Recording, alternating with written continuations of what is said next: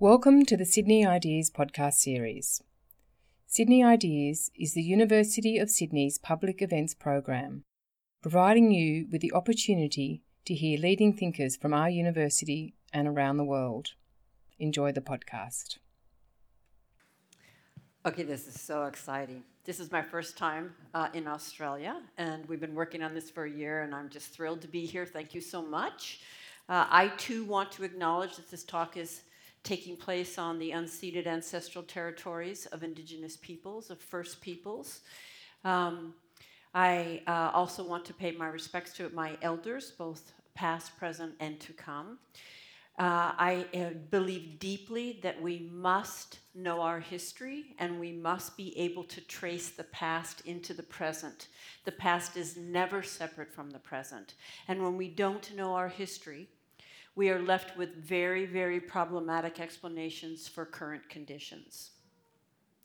And I want to start with a quote from Ijeoma Oluo, who's local to where I live, Seattle, Washington, which is on the ancestral territories of the Duwamish peoples. Uh, and this quote helps frame the focus I'm going to take tonight. This is arguably the most complex, nuanced, sensitive, charged, politicized social dilemma uh, for the last several hundred years, right? And, and just disclaimer, we're not going to solve race relations in the next hour, right? Um, and there are myriad ways in, and all of them are important. This is only one, but this is one that is so consistently left off the table. So, when we have any kind of professional development on race or racism, we tend to learn about them and we study their, their struggles, their triumphs, uh, what we need to know when we're interacting with them. But again, we so seldom ever ask struggles in relation to whom? Triumphs in relation to whom or what? Who am I as I inter- interact across racial difference? So we're going to focus on dominant culture or on whiteness, on white people. So let me begin by positioning myself. I'm white check me out. and part of being white is that goes against all my socialization. I was not raised to think about myself in racial terms. I understood that somebody had race, but not really me. And if we were going to be talking about race, we'd be talking about their race, not mine. I wasn't raised to see my race as significant to anything you could know about me. So, what if I'm white? What does that have to do with anything? Well, I'm really clear today uh, after good 20 years of day in and day out talking to primarily other white people and being called in and working with uh, and hearing the testifying of people of color. I'm really clear I'm white. I have a white frame of reference, I have a white worldview, and I move through the world with a white experience. And it is not just a universal human experience, it is most particularly a white experience in a society that is deeply separate and unequal by race. So while I'm always coming from that position, I want to be really explicit about it tonight. And I'm talking to the majority of people, typically in any room that I'm in. Sometimes when the topic is, is race, you'll see a more diverse group. But the people sitting at the tables making decisions that affect the lives of those who are not at those tables are overwhelmingly white. And that, so when I say we and us, that's who I'm speaking to and about. Let me say a little bit about what might be valuable about this talk for the people here who are not white, for First Peoples uh, and people of color. Most of what I can articulate today about what it means to be white rests on uh, centuries of people of color uh, sharing this information, right? Uh, both those who come before me and those in my present life. Unfortunately, one of the ways that racial bias works is that white people, whether we are conscious of it or not, tend to be a little more open. We're not that open, but a little more open, being challenged on this from other white people. So to not use this position in that way for me to be would be to really be white. And my goal is to be a little less white, which means a little less oppressive, right? Um, and of course, as I stand here in front of you as a white person, uh, talking uh, about race as, as, you know, positioned as an expert on race, no less, I am also reinforcing whiteness. Uh, I want to acknowledge that. Uh, Audre Lorde talks about the master's tools dilemma, right? How do you how do you dismantle the master's house when you only have the master's tools? So this is a something I have struggled with for a very long time. I see it as a both end. Yes, I am centering whiteness in this talk, and whiteness stays centered by being unmarked and unnamed. So to decenter it, you have to center it differently. You have to expose it. And that will be my goal. Um, and nothing in dominant culture really gives any of us good information about how this works. And most of the time, we are denying and gaslighting people of color when they try to talk to us about their experiences. Uh, so, this may be a useful framework uh, for uh, First Peoples and people of color to kind of think about their experiences through. Right.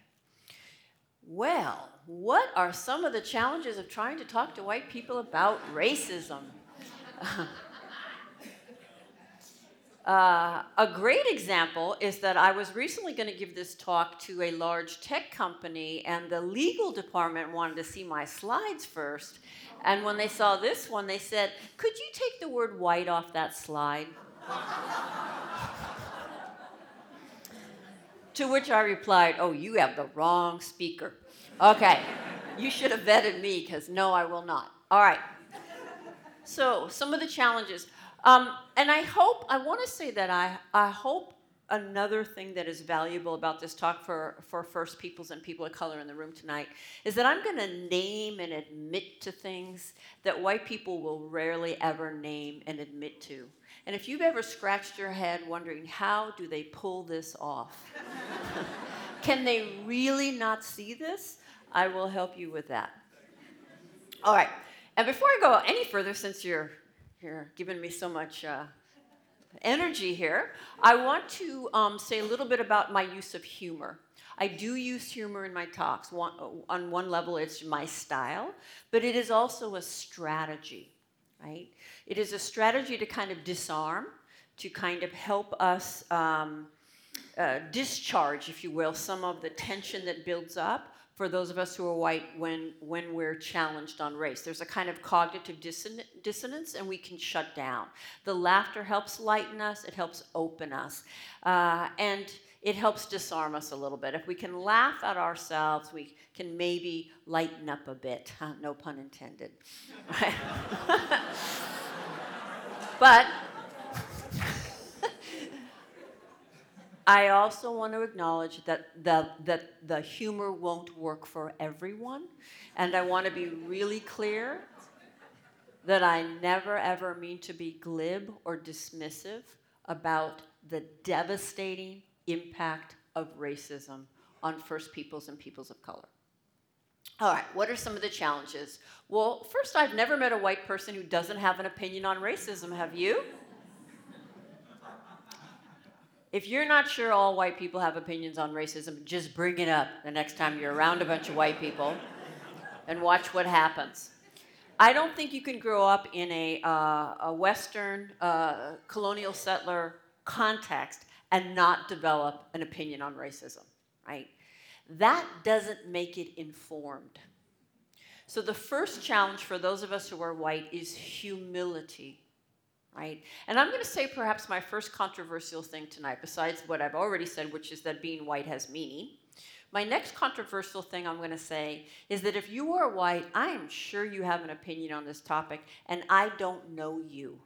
I don't know anyone in this room, uh, pretty much, and yet I am confident to say if you have not devoted years of sustained study, struggle, focus, risk taking, educating, uh, mistake making, repair, relationship building on this topic, your opinions are necessarily superficial and uninformed.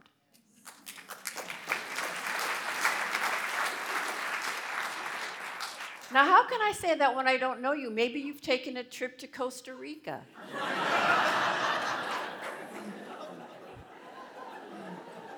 Maybe you have multiracial nieces and nephews. All right? Uh, maybe you were in, you know, the Peace Corps. Um, I can say this because nothing in dominant society gives you the information you would need to have an informed opinion. Uh, in fact, the forces push against you having an authentic, informed opinion. You can get through graduate school in this country without ever discussing racism, can you not? You can get through law school in this country without discussing racism, can you not? You can get through teacher education in this country without discussing racism. Isn't that interesting? I'm not from here and I still know that. Right? You can be seen as qualified to lead a major or minor university or any, any institution. Lead people, sit on boards, right? With no ability to engage with any complexity or nuance in the topic of racism, can you not? All right, so that's what I mean. Challenge one humility. Your learning cannot and will not be finished. Challenge two if I do a good job tonight, the white folks in this room are not going to be comfortable for the next hour. Uh, that is not my goal. The racist status quo is comfortable for me virtually 24 7. And I don't, I'm not here to coddle that or uphold that. I'm here to unsettle it. That is where our learning edges are. The key is going to be what you do with those moments if I manage to achieve them. And you can use your reactions as a way out, and many white people will. Oh, I felt angry, defensive, therefore she did it wrong. I, will go home and think, I did it right, I did it right. Um, right? Or you can think to yourself, okay, how can I use this incredible opportunity of racial discomfort to take a deeper uh, kind of venture in inward, right? What can it help me uh, reveal about the structures of meaning that I'm operating from that would cause me to have that reaction, right? It's on me, uh, and it's, it's a really powerful moment. So the key is how we use them. And uh, this will be one of the places where discomfort begins, uh, is individualism is an incredibly precious ideology in Western culture, but it is really only granted to those of us who are white. And just generalizing about white people will set us off. White, we don't like being generalized about, right? Um, and, and a lot of the white people in my talk tonight are going to think about all the ways that they see themselves as an exception to what I'm talking about. And I would say when you do that, that shows how you're not an exception. Okay? Um, we are individuals we are also members of a social group in which, by virtue of our membership in this group, we can literally predict whether our mothers and ourselves were going to survive our births. And we can predict how long we're going to live because we are a member of this group. So we have to be willing to set aside individualism and grapple with the shared meaning, the collective messages, and socialization that we all uh, receive. So if I, and I got a really short period of time with you, so if I'm saying most white people X, and you're sitting there going, ha, I was a Y. Okay, good for you. You were a Y, I was an X. most are X. How did Y set you up into the overall racist structure? Uh, it sets you up differently than X set me up, but none of us could be exempt from the forces of racism in this country. Uh, and again, it's on you to figure out how you were shaped by them, but not if you were shaped by them. We think that if we can't see it, it isn't there. Right? Uh, a, a, lot of the things I'm saying right now, I'm going to make a case for as we go along, but uh, white people's ability to recognize racism is not actually uh, connected to its reality. And finally, we don't understand racism as a system. Right? So, so let's start there. I'm going to quickly go through some definitions because we often use these terms uh, interchangeably.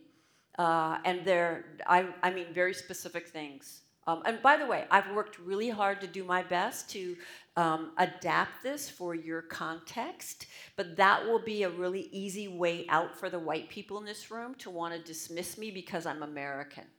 Right? I can tell you, I get emails from from First Peoples and people of color from all over the world, including Australia, completely resonating with their experience of white fragility. It's here. Right? Put some skin in the game and you figure out how to translate it in the places that I'm not going to be able to do that perfectly. Uh, but again, we don't want to use that as a way out. So, prejudice is prejudgment. Everybody has it. We get it from everywhere. If, I, if I'm aware that a social group exists, I have preconceived notions. Uh, fortunately, the research and implicit bias is really, really clear. We all have bias. Most of it is unconscious, right? And we all act on it. We all discriminate, right? All human beings have socially learned biases about social others as defined in their particular culture, and we all act on those biases. So it's, it's a human dynamic. Uh, there are things we can do to challenge it. That's another talk. But we can remove the word reverse from this part of the conversation. Right? It's nonsensical.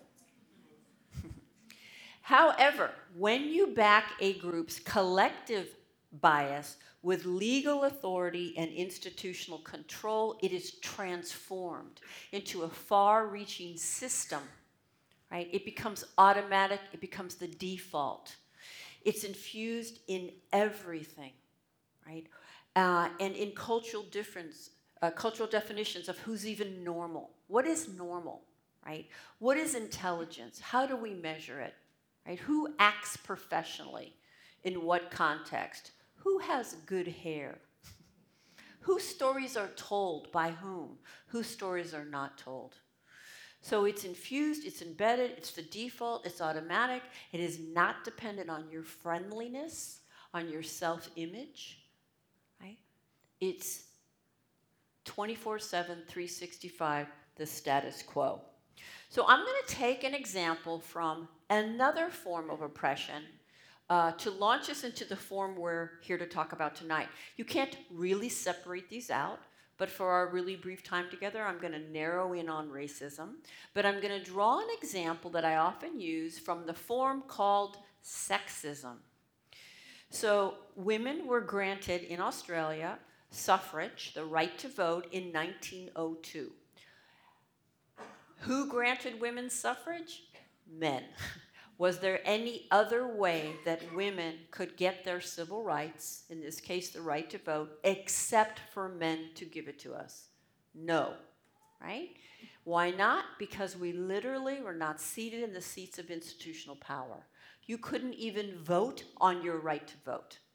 Right? You couldn't probably speak in certain public forums. You had to have men speak for you. Right?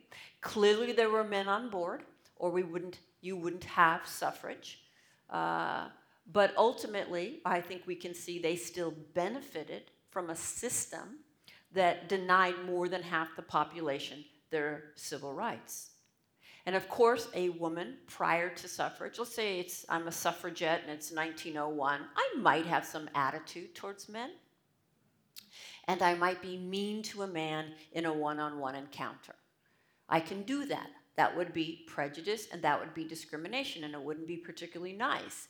But could my group literally deny all men their civil rights? No. Could men as a group literally and did deny all women their civil rights? Yes.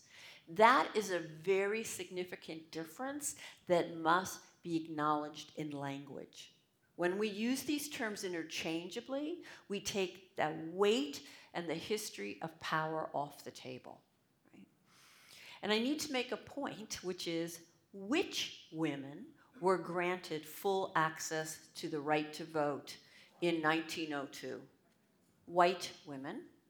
And uh, first, first Peoples uh, women did not receive that right until uh, around 1964, and of course that that's varies, right? And this is another dimension of institutional power. The dominant group's experience is held up as universal. So while we were oppressed as women, we were privileged as white. There is no more a universal woman's experience than there is a universal human experience on the physical plane where we live, in the here and now. So I want you to think about today whether men as a group here uh, in Australia could take away women's right to vote. Uh, if they wanted to. I want you to think about that question, and this isn't an interactive talk, but generally there's confusion when I ask and lots of no's. So I just want to give you some data from 2018. Prime ministers, 99% male. The chief executives, 83% male. The senior leaders, 70% male. Senators, 72. Parliament, 68. High Court judges, 57. Court of Appeal judges, 76. Military, 83. Police, 82. So I just want you to think about it again. If they wanted to, could they?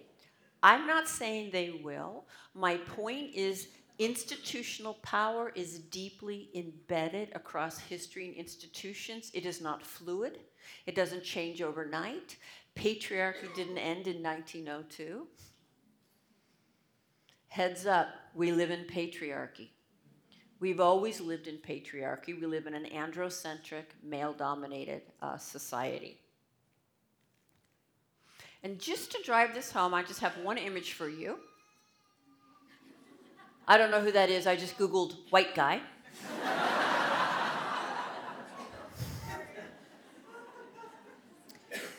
of the 100 top grossing films of all time across the world, 99 were directed by men.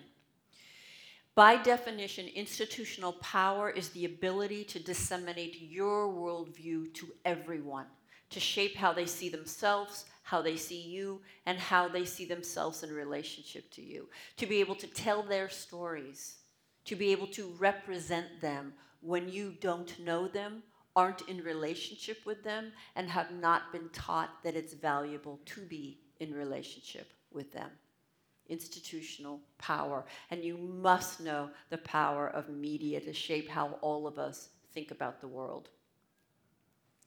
So, a mainstream definition of a racist well, individual, always an individual, not a system, who consciously does not like people based on race, must be conscious, and intentionally seeks to be mean to them, must be intentional. Individual, conscious intent. And that definition beautifully protects racism. It looks like a positive definition in that it's kind of saying that's not nice. Um, but it exempts virtually all white people from the system we're in. And I think this definition is the root of virtually all defensiveness, all white defensiveness about racism. Do you guys notice any white defensiveness about racism? Okay. Because if this is my definition, and this is the average white person's definition, and you suggest something I've said or done is racially problematic, what I'm going to hear is that you just said I was an intentionally bad person. You have just literally questioned my morality. And now I need to defend my morality. And I will. Right? We've, all, we've all seen it. So racism is a system, not an event. Right? And what that means is we think about it as occurring in mo- it occurs in specific moments, but that the mainstream definition positions it as only occurring uh, in some moments and not others, and only done by some people and not others, right? Uh, rather than again, it circulates 24 7, 365. Now, I'm gonna, I'm gonna show you an image. This next slide, it is deliberately dense. Uh, and uh, this is based on US history. This is state sanctioned. Literally, we can think about it as state sanctioned organized crime against African Americans uh, in the US. And it begins with kidnapping and 300 years of enslavement, torture, rape, and brutality, and it carries on. And about a quarter of the way in, you see bans on testifying against whites, which made it technically legal to murder black people uh, in the US, and you are now in my lifetime. One quarter of the way in the slide, you are in my lifetime. I would really, really, really like to never hear another white American say, I didn't own slaves, as if it ended that day. If we pick it up about two thirds of the way in at employment discrimination, we are in 2018 with copious empirical evidence. All right, well, lest you pass it over to us, let's look at state sanctioned discrimination against Indigenous peoples or First Peoples in Australia. It begins with genocide, torture, rape, and brutality, and it carries on. And very early into that slide, you're at forced, coerced sterilizations, and we're in my lifetime. I'm going to pick it up there. White Australian policy, Northern Territory intervention, non-compliance with UN human rights standards, governmental negligence, cultural mockery, employment discrimination, educational discrimination, biased policing practices, mass incarceration, school to prison pipeline, disproportionate special education referrals and punishments, testing, tracking, biased media representation, historical omissions, and so much more. It's a system, not an event. Nothing could and nothing did exempt any person in this room from the forces of this system. And friendliness and smiling doesn't impact that system, nor does traveling. White supremacy has been exported globally, uh, worldwide. So Marilyn Frye is a scholar who has a metaphor of, the, of a bird cage to make the point again, and I'm going to keep making this point because it's a, it's a really a missing kind of piece of understanding in the, in the collective white consciousness, uh, the, the point of racism as a system. So she says it's like a bird cage. If you walk up to that bird cage and you press your face all the way against the bars, you're not going to see them at all. Maybe just these two in your peripheral vision, but you're going to get an unobstructed view of the bird because you're taking a very micro view. And you're going to say, What's the problem? The little door's open. Why doesn't the bird fly away? But if you step back and you begin to take a wider view, a more macro view, you start to see these uh, bars and then these bars, these bars, you begin to see an interlocking web or system uh, that may be reduced to any single bar the bird might be able to navigate, but put them all together and it makes it very unlikely. So let's look at what some of those bars are. We have institutionalized discrimination, racist ideology, cultural erasure, daily microaggressions, the little slights and indignities that people of color have to endure because we can't handle uh, hearing about it. Threat of violence, constant, isolation, internalizing the messages of inferiority, um, rewards for conformity. I think any any person of color or First Peoples person who who works in an overwhelmingly white context understands the rewards for conformity and the burden of representation and invisibility at the same time and unacknowledged historical trauma, to name a few. Again, it's a system, not an event. But back to where what we're we're taught to see it as an either or. Do you ever notice when when it's suggested that a white person in public has been racist, when they gather their evidence against the charge, uh, usually it's some friends that say he's a really nice guy. right? Nice people can't be racist, right? So that's what I call the good bad binary, right? Racists are bad. We know how to fill this in. They're ignorant, they're bigoted, they're prejudiced, mean spirited, old American. and not racist are good. And we're educated and progressive and open minded, well intended, young, Australian. so we need to get rid of this. Again, it is not an either or. I think about it as a continuum that I am on. And I will be on for my life. And in any given moment, I ask myself, how am I doing on this continuum? And sometimes I'm further with one end and sometimes the other, but I, I'm not free of it, right? Um, so here, here's what I want to say really clearly. As a result of being born and raised in settler colonial context, I have a racist worldview. I have racist biases, and I have developed racist patterns. I also have investments in the system of racism because it has served me well, it is comfortable, and it has helped me navigate the barriers that I have faced. And I also have investments in not uh, seeing any of that for what it would suggest to me about my identity as a good person based on this framework and what it would actually require of me.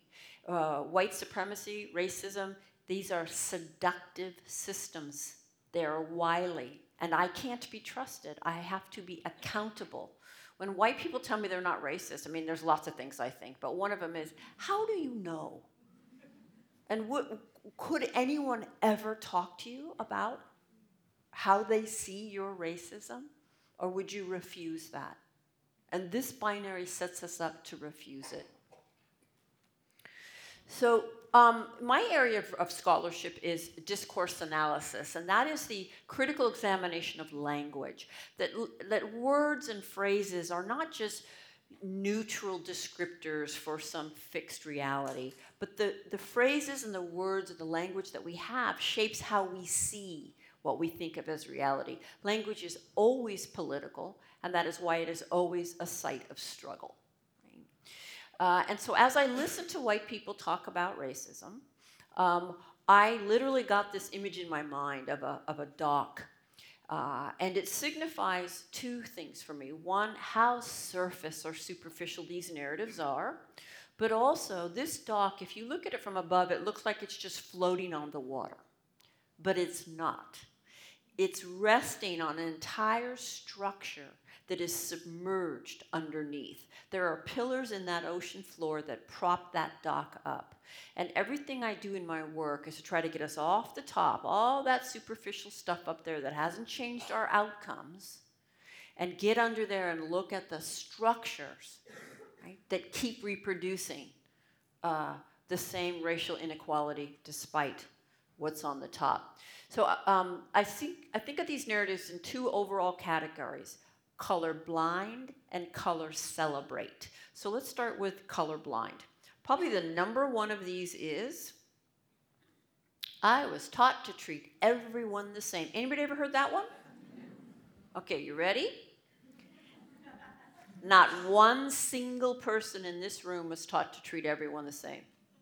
You weren't, you don't, you can't. you can be told to do it. I can lecture you and lecture you, you don't do it. And the, the research in implicit bias is really clear here. So when I hear this from a white person, there's a bubble over my head. It's got a couple things in it. One, oh, this person doesn't understand basic socialization. this person doesn't understand culture. This person is not self aware. And I need to tell you something. When people of color hear us say this, they're usually not thinking, all right, I am talking to a woke white person right now.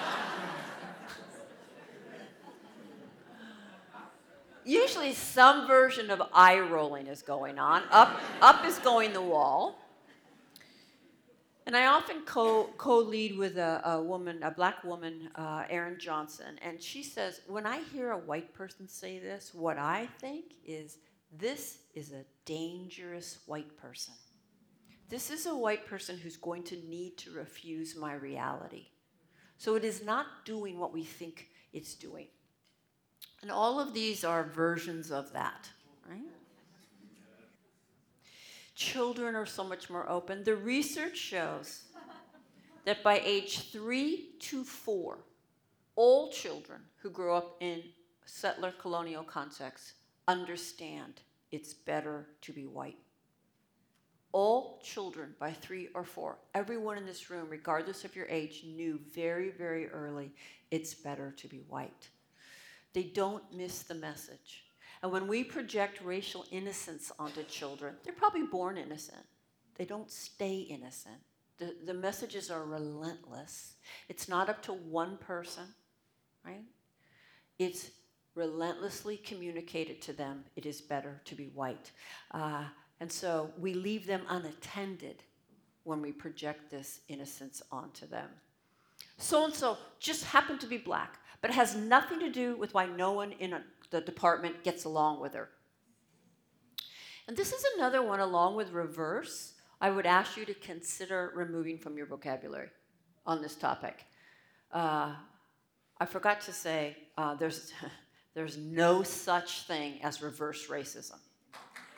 Okay? Everyone has racial bias. Yes, they're just as biased as we are.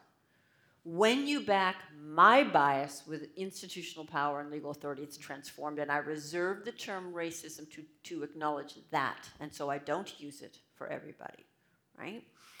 Um, but this just happened to be regardless of, well, yes, but at the human level. Oh, let's just all go up to the human level and get race off the table. And you know what the human level is. That's mine. That's my reality, right? So I might not know what race has to do with my response to my coworker, but I need to be willing to grapple with how race is shaping my response to my coworker. Uh, and I, I don't know the particular incidences that, happen here, but I can tell you, and I'm sure you're aware of in the States, I wish that manager at Starbucks had asked herself, what does race have to do with my response to these two black men waiting for somebody in the, I'm going to assume you all know about the Starbucks. Okay.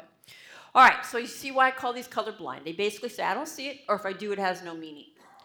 There is a question that has never failed me in my efforts to uh, unpack uh, how we keep getting the same outcomes despite all of this. And that question is not, is this true or is this false? Because we'll never come to agreement on a question posed in such a binary way. The question that has never failed me is, how do these narratives function in the conversation? What happens when racism comes up and a white person invokes one of these narratives? And when we apply that question, I think we can see all of them exempt the person from any further engagement. All of them take racism off the table. Nothing to see here, let's move on. In doing that, all of them close rather than open the expiration, and all of them protect the racial hierarchy and the white position within it. They are closers and protectors, they are not openers. It does not have to be what you're consciously seeking to do, that's how they function in the conversation. All right, well, these colorblind, some, some folks here are probably past that. So, what do the white progressives say? Do you all know that white progressives are my specialty?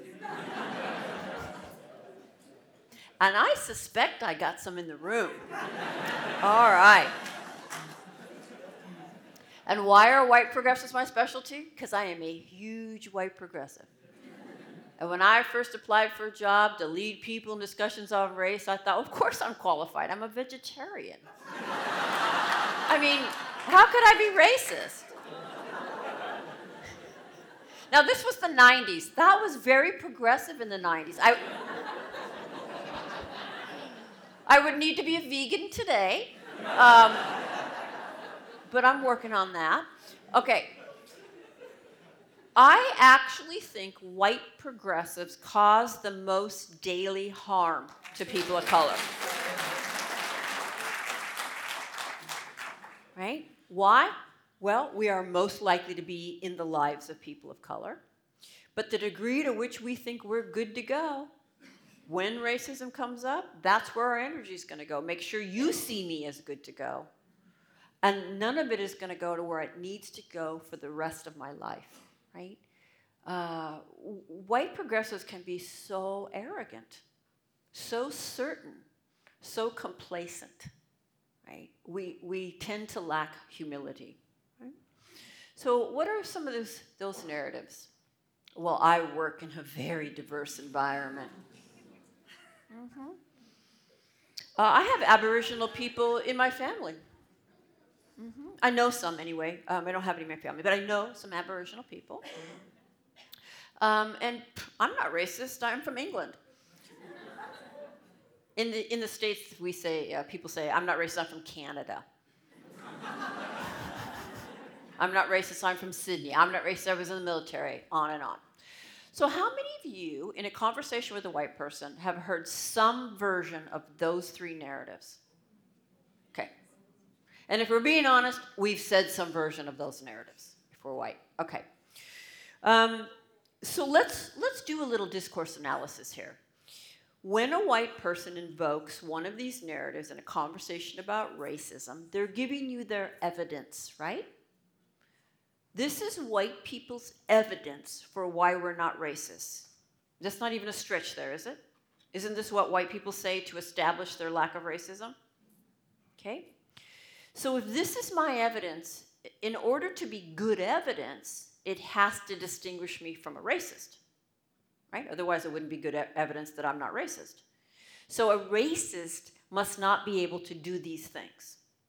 Right? So racists uh, couldn't work in a three cubicles down from a person of color.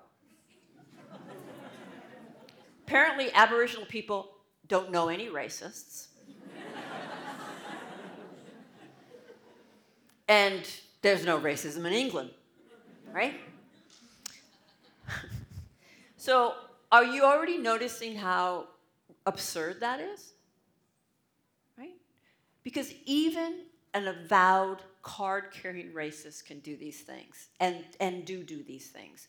I want to be clear, I owned my racism earlier. I am not an avowed racist.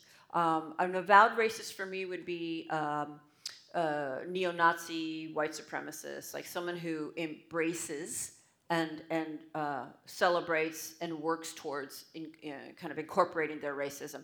I'm committed to challenging my racism, right? Uh, I'm not an avowed but even, even one can. In fact, oh, thank you. um, I want you to notice how often white people invoke proximity as their evidence. And that's just really important to notice because it helps us, again, reveal what uh, structure of meaning we're operating from. And I wanted to show you this picture. This is Gary Younge, a reporter from The Guardian, and he's interviewing open, avowed white supremacist Richard Spencer. Look how calm they are. Clearly, Richard Spencer, an avowed white supremacist, can have a conversation with a black man. I, I, I, can't emphasize this enough. I want you to notice, if it's in your head, if this is the evidence you use, why you think proximity and fond regard free you of racism because it helps reveal what you think racism is. And I want you to notice the response that I picked up from the, from the first peoples and people of color in this room when I said, uh, you know, uh, they don't have any white progressives in their life uh, who are racist. I was in the Peace Corps. I'm on the equity team. I'm a minority myself. I tutored in remote communities. I received a skin name.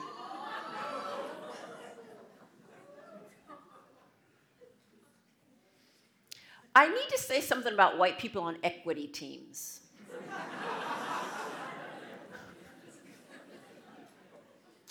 uh, some of the most harmful, difficult, oblivious white people are on equity teams. Okay, no matter what it is you guys call it here, the white folks involved in the work, uh, there are some wonderful and I think probably effective white folks. There, it doesn't certify you. I already know all this. I mean, I told you, I've been to Costa Rica. well, we don't like how white our neighborhood is, but we had to move here for the schools. I think it's disingenuous. I think we do like how white our neighborhoods are. I'm a minority myself, right? So I know what it's like, and this one's my favorite. The real oppression is class. yeah, let's get race off the table. I grew up in poverty. I, I can talk to you about uh, the intersection of race and class. I knew I was less than because I was poor, but I always knew I was white. Right? You, you take anything. Pat Parker is a, is a black activist in the States, and she says, You give me any situation, you put some color on it, it'll be worse that you would think that growing up in poverty as a white person would be the same experience as a, as a not white person. I, I, don't, I think you need to think about that a little bit more. All right, so we notice that these are not colorblind, these are color celebrate. I love it, I embrace it. But if we apply the same question, not true false, but how do these narratives function, we actually get the same answer. All of them exempt the person from any part of the problem, take race off the table, close the discussion, and protect the racist hierarchy and the white position within it. They are not in impact any more progressive than colorblind. So we really have to ask ourselves what structure of meaning am I drawing from? Have I ever actually asked myself that? What, what, does, what is the evidence that I use to credential myself, and what does it mean that my understanding of what racism is? So, sociologist Joe Feagin has the concept of the white racial frame, which is the deeply internalized framework through which whites make racial meaning. And it includes uh, images, interpretations, perceptions, evaluations, emotions, and actions that position whites as superior and that are passed down and reinforced through society. And I want you to hold that uh, as I go through this next part. So, this is my second book, What Does It Mean to Be White? Um, and what I have noticed, I can start with myself, uh, my uh, inability. I was not raised to be able to answer that question. And I do this work day in and day out with groups, and many white people can't sustain one minute answering that question. And when we do answer it, uh, I, the way I often pose it is what are some of the ways in which your race has shaped your life? White people will tell a story about an early relationship or encounter across race. Does that kind of make sense to you? They'll tell about. But I want you to notice that's not answering the question. what are some of the ways in which your race has shaped your life? a cross racial friendship is not answering that question, but it reveals again how deeply we associate race with, with what they have, not us. And if they're present, then race is present. But if they are not, there is no race. White people have a very hard time seeing white space as racialized space, but it is teeming with race.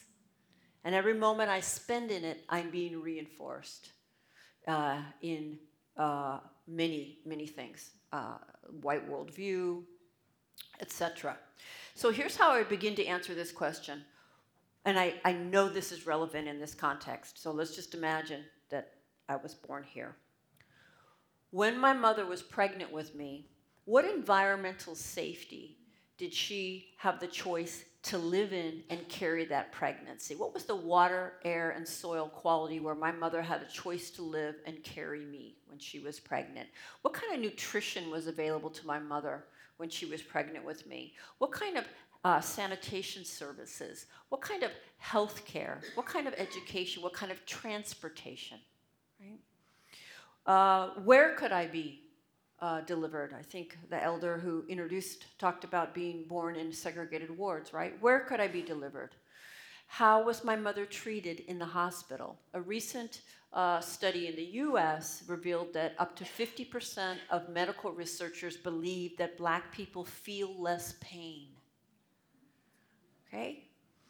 Well, that bias must have impacted how my mother's labor, my mother is white, how her labor was managed in, uh, during my pregnancy. Who delivered me? Who owned the hospital I was delivered in? And who came in that night and mopped the floor and took out the trash?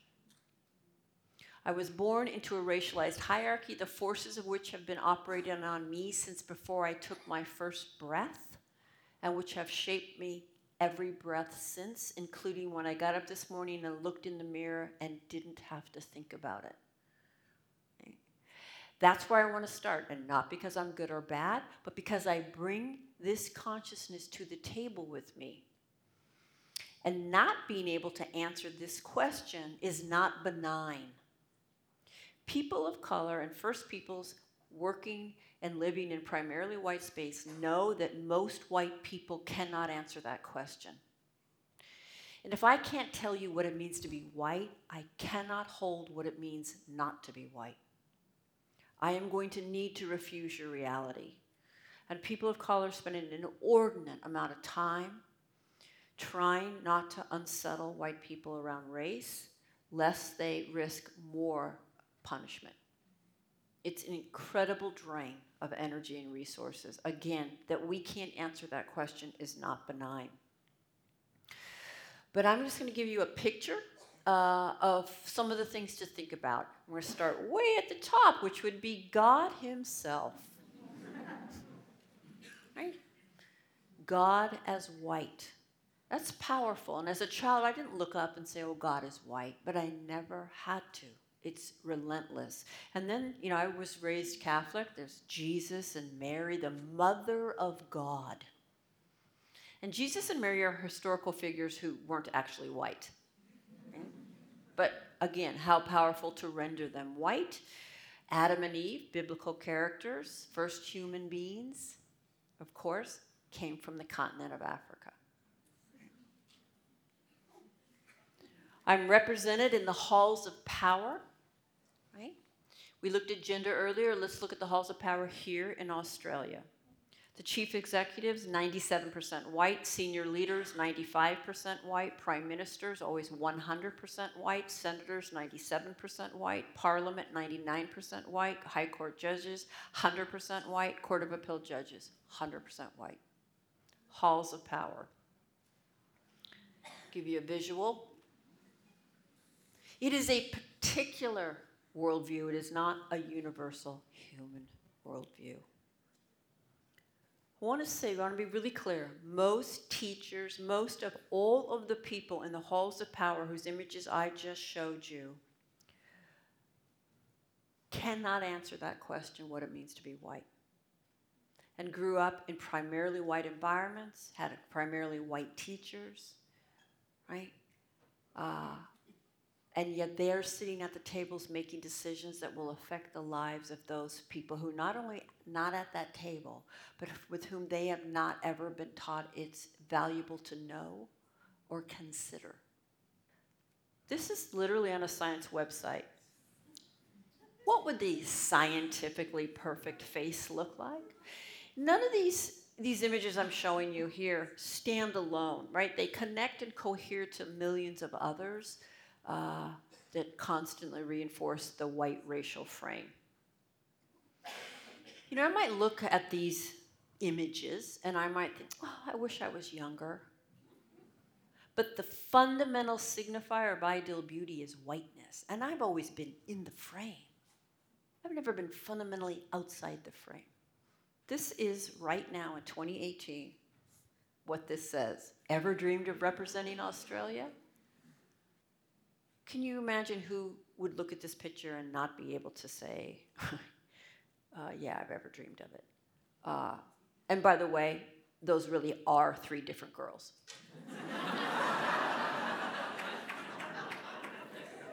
you have to concentrate, but.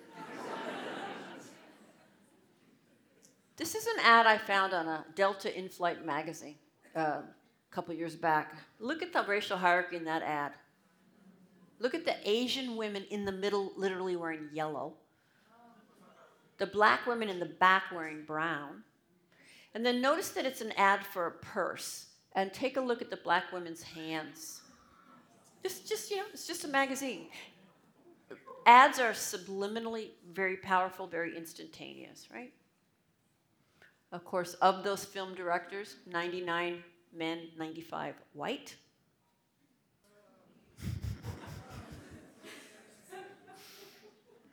All right, I'll move real fast off that slide. Uh, fortunately, if you had Rush Limbaugh I'd have the same reaction. But uh, I was racially affirmed throughout my childhood, as are all white children today. As I mentioned, uh, I grew up in poverty. Uh, I'm not saying white people don't struggle or suffer or face barriers. We don't face that one. And not facing that one helps us with the ones that we do face. These are TV shows that are were hugely popular worldwide, and I know they're familiar here, right? These are TV shows that all um, take place across the decades and they are all about ideal friendship. So this was Seinfeld, it was the 80s. We had Sex in the City in the 90s. We had Friends in the 2000s. And we had Gossip Girl. And then the latest show, Girls, which just ended its sixth season. Every one of these shows about ideal friendship that have been exported worldwide take place in New York City. Over and over, the message is even amongst diversity, there's no value in an integrated life, that the ideal world is white. So I think perhaps the most profound way that my life has been shaped by my race is that I could be born into, I could live, I could play, I could learn, I could study, I could work, I could lead, I could worship, I could love, and I could die in racial segregation. And not one person who's ever loved me or guided me has ever conveyed to me that I've lost anything of value. That is the deepest message of all. That I could literally go to my grave with few, if any, authentic, sustained cross racial relationships. And no one has ever suggested anything of value missing. In fact, that would be considered a good life and a good neighborhood and a good school precisely because it's white. That's powerful. I want you to think, I want the white folks in the room, if you are married or if you've been to a lot of weddings, I want you to think, how often have you been to a wedding that was if not all white, virtually all white. What does your photo book look like? Right? My wedding looked a lot like that. Why would my funeral not look like that? It won't because I've worked really, really hard, but just following the trajectory laid out before me, that is how my life would end. Right? White people measure the value of our spaces by the absence of people of color. And we do it every day I know exactly what a good school is, and I know what a good neighborhood is, and I know what's happening when it's coming up, and I know what's happening when it's going down. So my psychosocial development was inculcated in this water. This is the water of white supremacy, white superiority. I'm very comfortable with the term. It is a highly descriptive sociological term for what I've just shown you. This is the water from which white people say we're objective on race. They play the race card. This is the water from which we say, I'll be the judge of whether that incident of racism is valid or not. I'll be the judge of who's qualified and who's not. So if we go back and we look at these pillars, this is what I think are the key kind of structures uh, of racism today that allows us to keep getting the same inequitable outcomes despite uh, what we claim. So the good bad binary is incredibly powerful, deep implicit bias, which you cannot help but have. Uh, individualism, which allows us to exempt ourselves, universalism, which allows us to position ourselves as outside of race. I can speak from the human position, but, but First Peoples speak from a race, racialized position. Uh, internalized superiority, which you cannot help but have. Right? It comes out of my pores. Right? And again, I want to ask myself how, not if. Uh, on some level, an investment, and then the power of segregation in our truly kind of in the society at large. So these messages are raining down on every one of us 24 7. There aren't umbrellas. Again, the question is how, not if. And all of that sets us up to be very, very reactive and fragile when any of it is challenged, right? I come to feel entitled to my comfort, entitled to my position.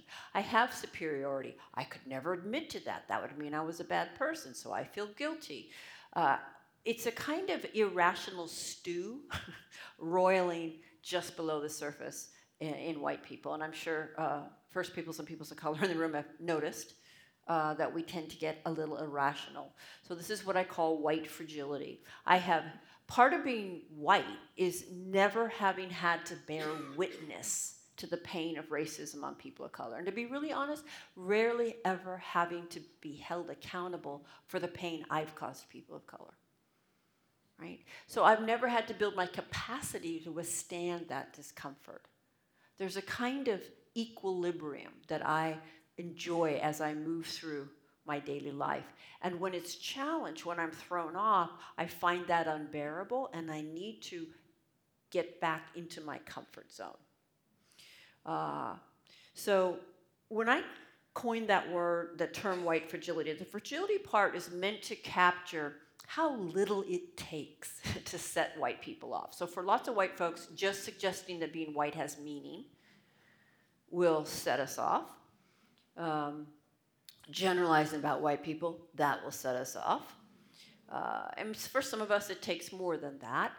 Um, but it's not fragile at all in its impact. It's really effective, right? I lash back and I do it in whatever way will stop that challenge and get me back into my comfort, which is my position of dominance, right? I think about white fragility as the sociology of dominance. It's weaponized defensiveness, weaponized tears, weaponized hurt feelings right? So I argue, I minimize, I withdraw, I go silent. Uh, I'm a white female, so I cry.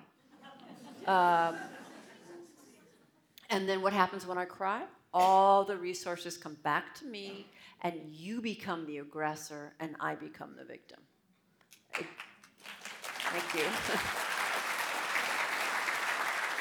it doesn't have to be what I'm, again, intending, it's how it functions, right?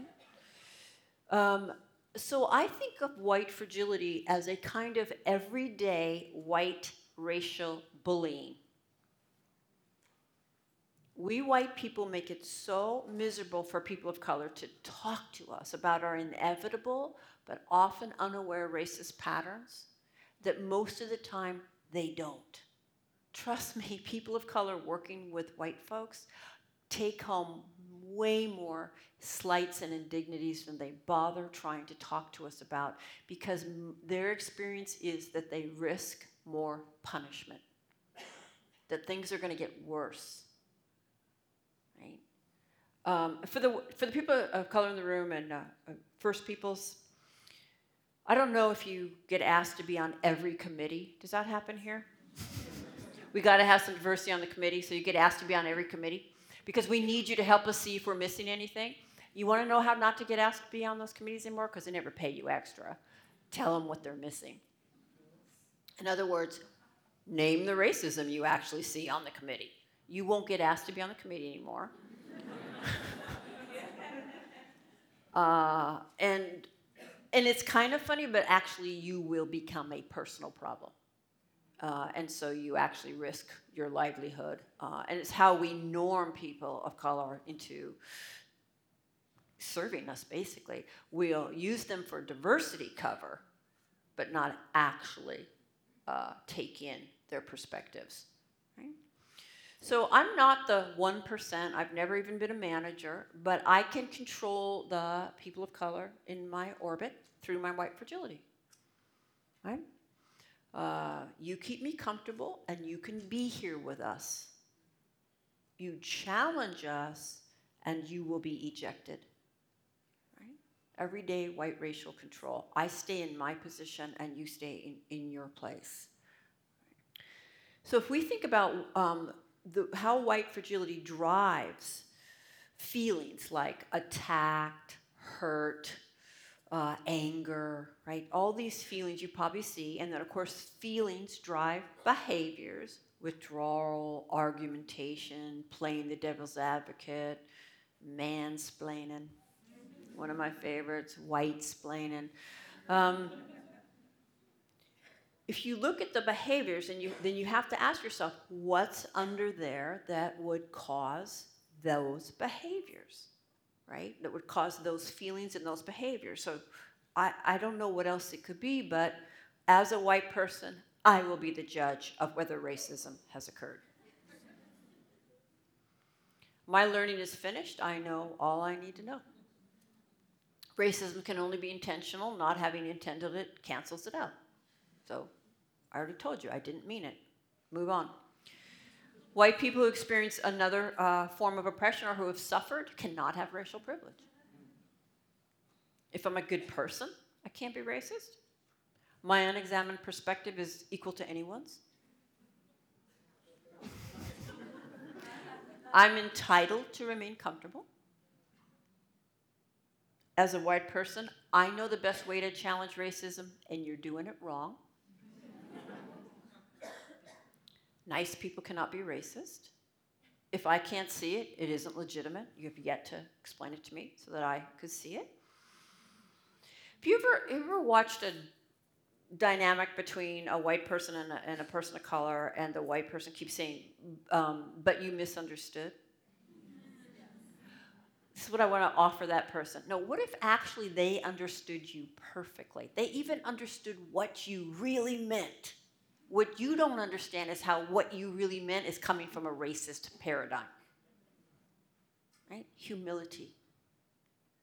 If I have any proximity, proximity to First Peoples or peoples of color, I can't be racist. If I have no proximity to First People or people of color, I'm racially innocent.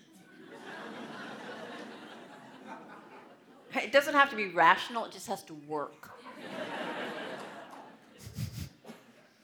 My worldview is objective, yours isn't. Right?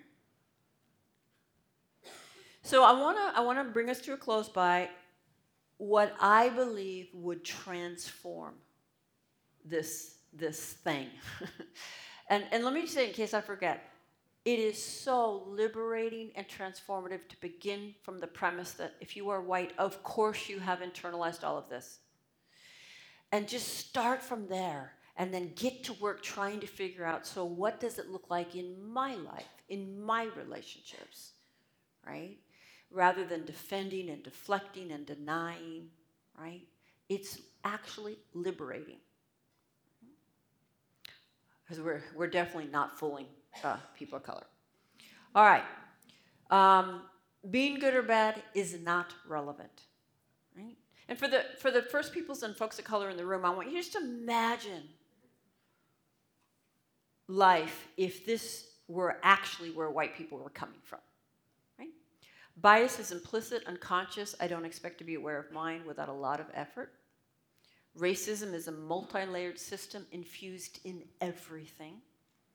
White people have some blinders on racism. I have some blinders. Racism is complex. I don't have to understand it for it to be valid.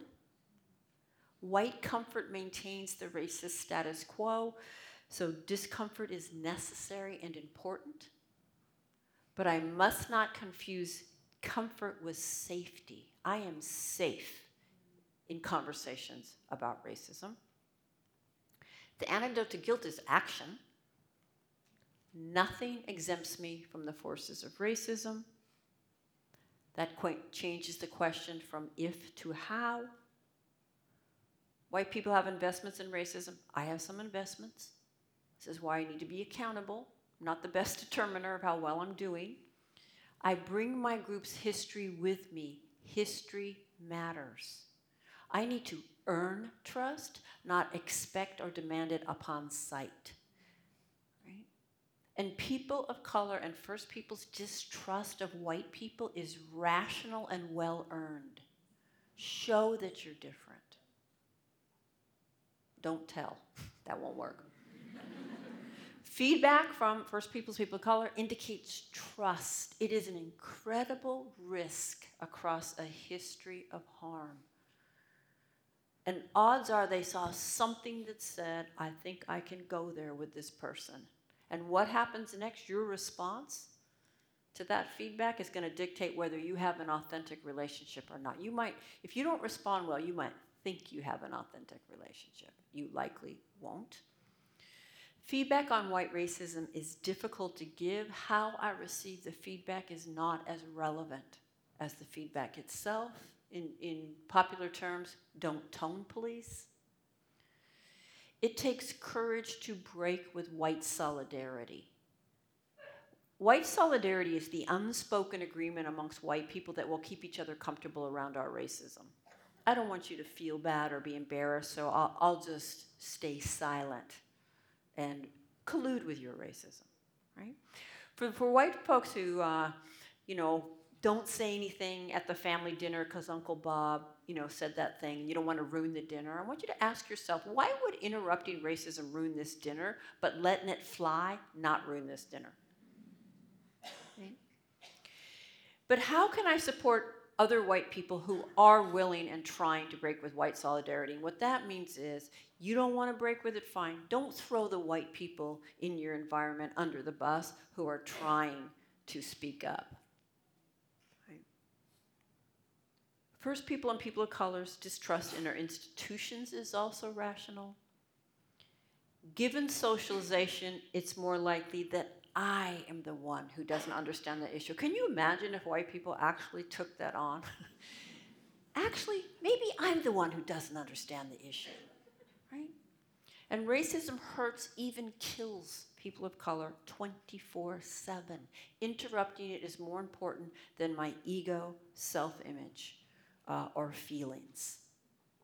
Right? This is simply a framework of humility And I saw some folks taking pictures, which is fine. You can download this on a handout from my website. oh, it's also in the book. I forgot that. All right, so any white folks here?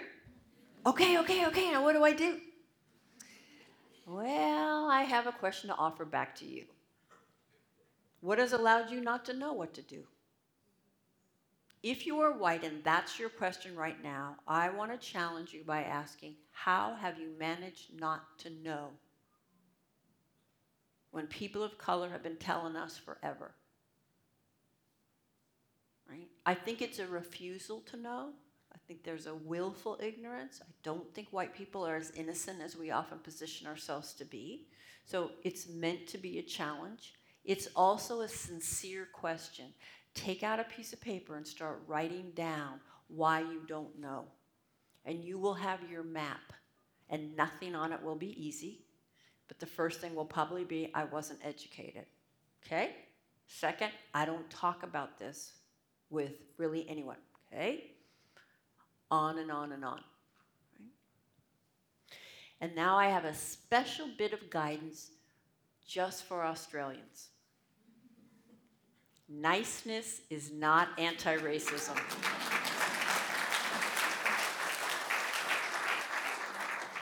Okay, niceness is better than meanness, I would imagine. It's not anti racist. Niceness is not courageous. It's not intentional or strategic, and I can be super nice and still throw you under the bus, right? It takes strategic intentional action. Okay? Smiling is not going to end racism. Okay? Saying hello. Again, those are, those are nice ways to interact. They're not anti racism and they don't free you of races, racism.